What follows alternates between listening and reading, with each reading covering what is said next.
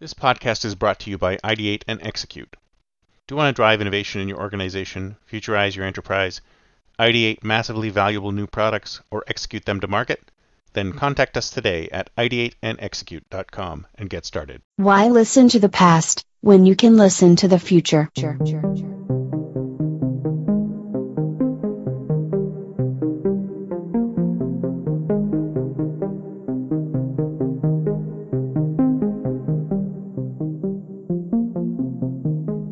Welcome to the Think Future podcast, broadcasting from deep in the heart of Silicon Valley, California. We focus on innovation, startups, and the future, not necessarily those and not necessarily in that order. Here's your host.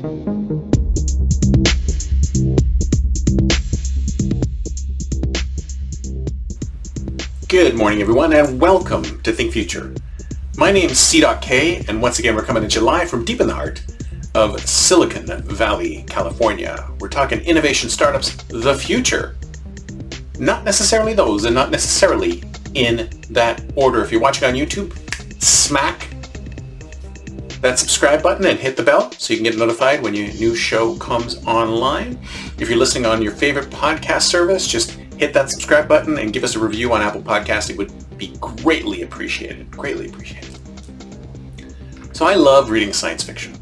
I used to read science fiction from when I was a small child. I would get under the covers and my parents thought I was asleep, but I was actually had my flashlight there and I would read science fiction novels and I would imagine this amazing future that was coming to us, this amazing future that was ahead of us. And I love that. I love being able to think about the future, think about a time beyond the time I was in, where we were able to solve many of the problems of the world that we had. And as I got older, I realized that's what I wanted to dedicate my life to. I wanted to dedicate my life to making the future better than the past. Trying to figure out that future, determine which future is the best future, and then work towards that future. I mean, somebody asked me once, what kind of a futurist are you? This was a job interview, and I had futurist on my resume. And she said, what kind of a futurist are you? And I'm like, what do you mean? What kind of a futurist am I? Are there different kinds of futurists? I thought there were just, I thought there was just one type of futurist, the type of futurist who attempts to determine where the world is going. And instead of just reporting on where the world is going, try to move the world in a positive, optimistic direction. I thought that's what, I thought that was the, what the job of futurist was. I didn't realize that there were different kinds of futurists. And of course, there's many pessimistic futurists out there who talk about how horrible the world's going to be in the future, and we hear all these dystopian stories of how bad things are going to be. And I'm sure that there's directions where things are going to get worse. And sure, in some cases, things are going to get worse. But I have faith that human ingenuity can still help us to improve things. And I talked about this earlier when I was talking about how everyone, you know, there's so many people who think things are going to go in a negative way when it's entirely possible it could go in the opposite direction simply because we have all of these intelligent humans trying to figure out what the problem is. Now, that's assuming that we have all these humans trying to figure out the problem is, what the problem is. Now, we are on the planet today at this very moment. The last I checked, there are 8.1 billion human beings on the planet. 8.1 billion human beings. And I thought to myself, what are those 8.1 billion human beings doing? Are they focused on being able to understand the problems of the human race and try to improve the human race? Are they scrabbling for food? Are they scrabbling for money. What are these 8.1 billion humans on the planet doing? Isn't that an amazingly huge amount of people? I mean, it, it boggles the mind. Can you imagine that many people?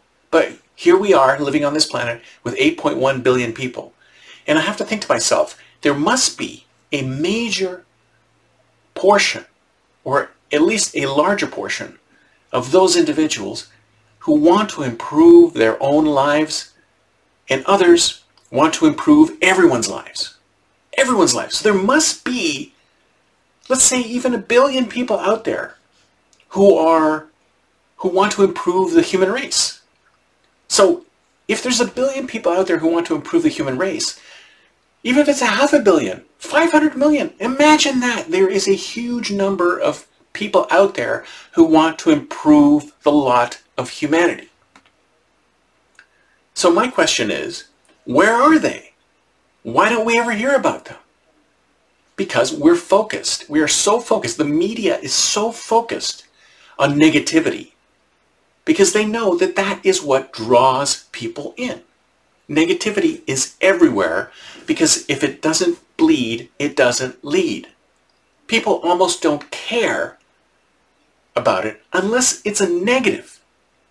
In fact, you hear about these things. I mean, you have scientists like Steven Pinker and other sociologists who write these books with tons and tons of real life data which states that life is getting better, that things are getting better. Things are actually getting better. Despite COVID, despite war, despite all these horrible things that are happening to the human race, our lot in life is improving.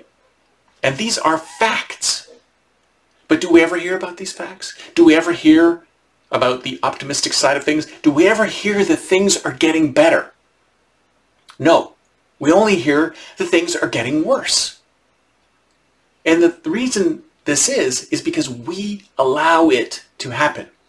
We continue to get triggered and excited and outraged by the negative stuff when we should be actively seeking out the opposite. When you see news after news after news after news that's so negative, tune it out.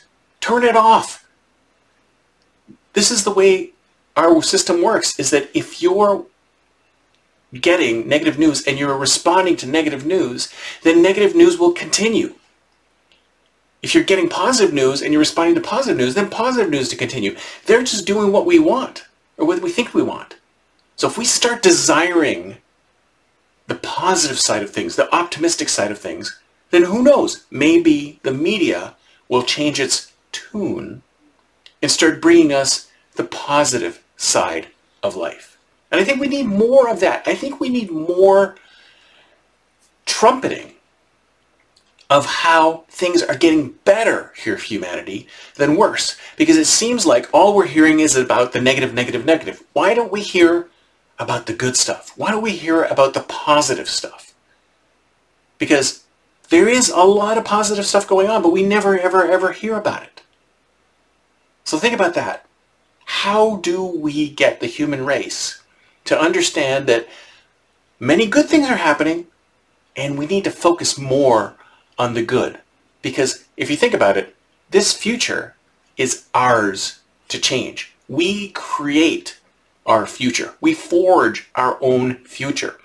And we have to decide, is this going to be our ideal future or is it not? That's it for me for today. See you next time, and until then, don't forget to think future. future. future.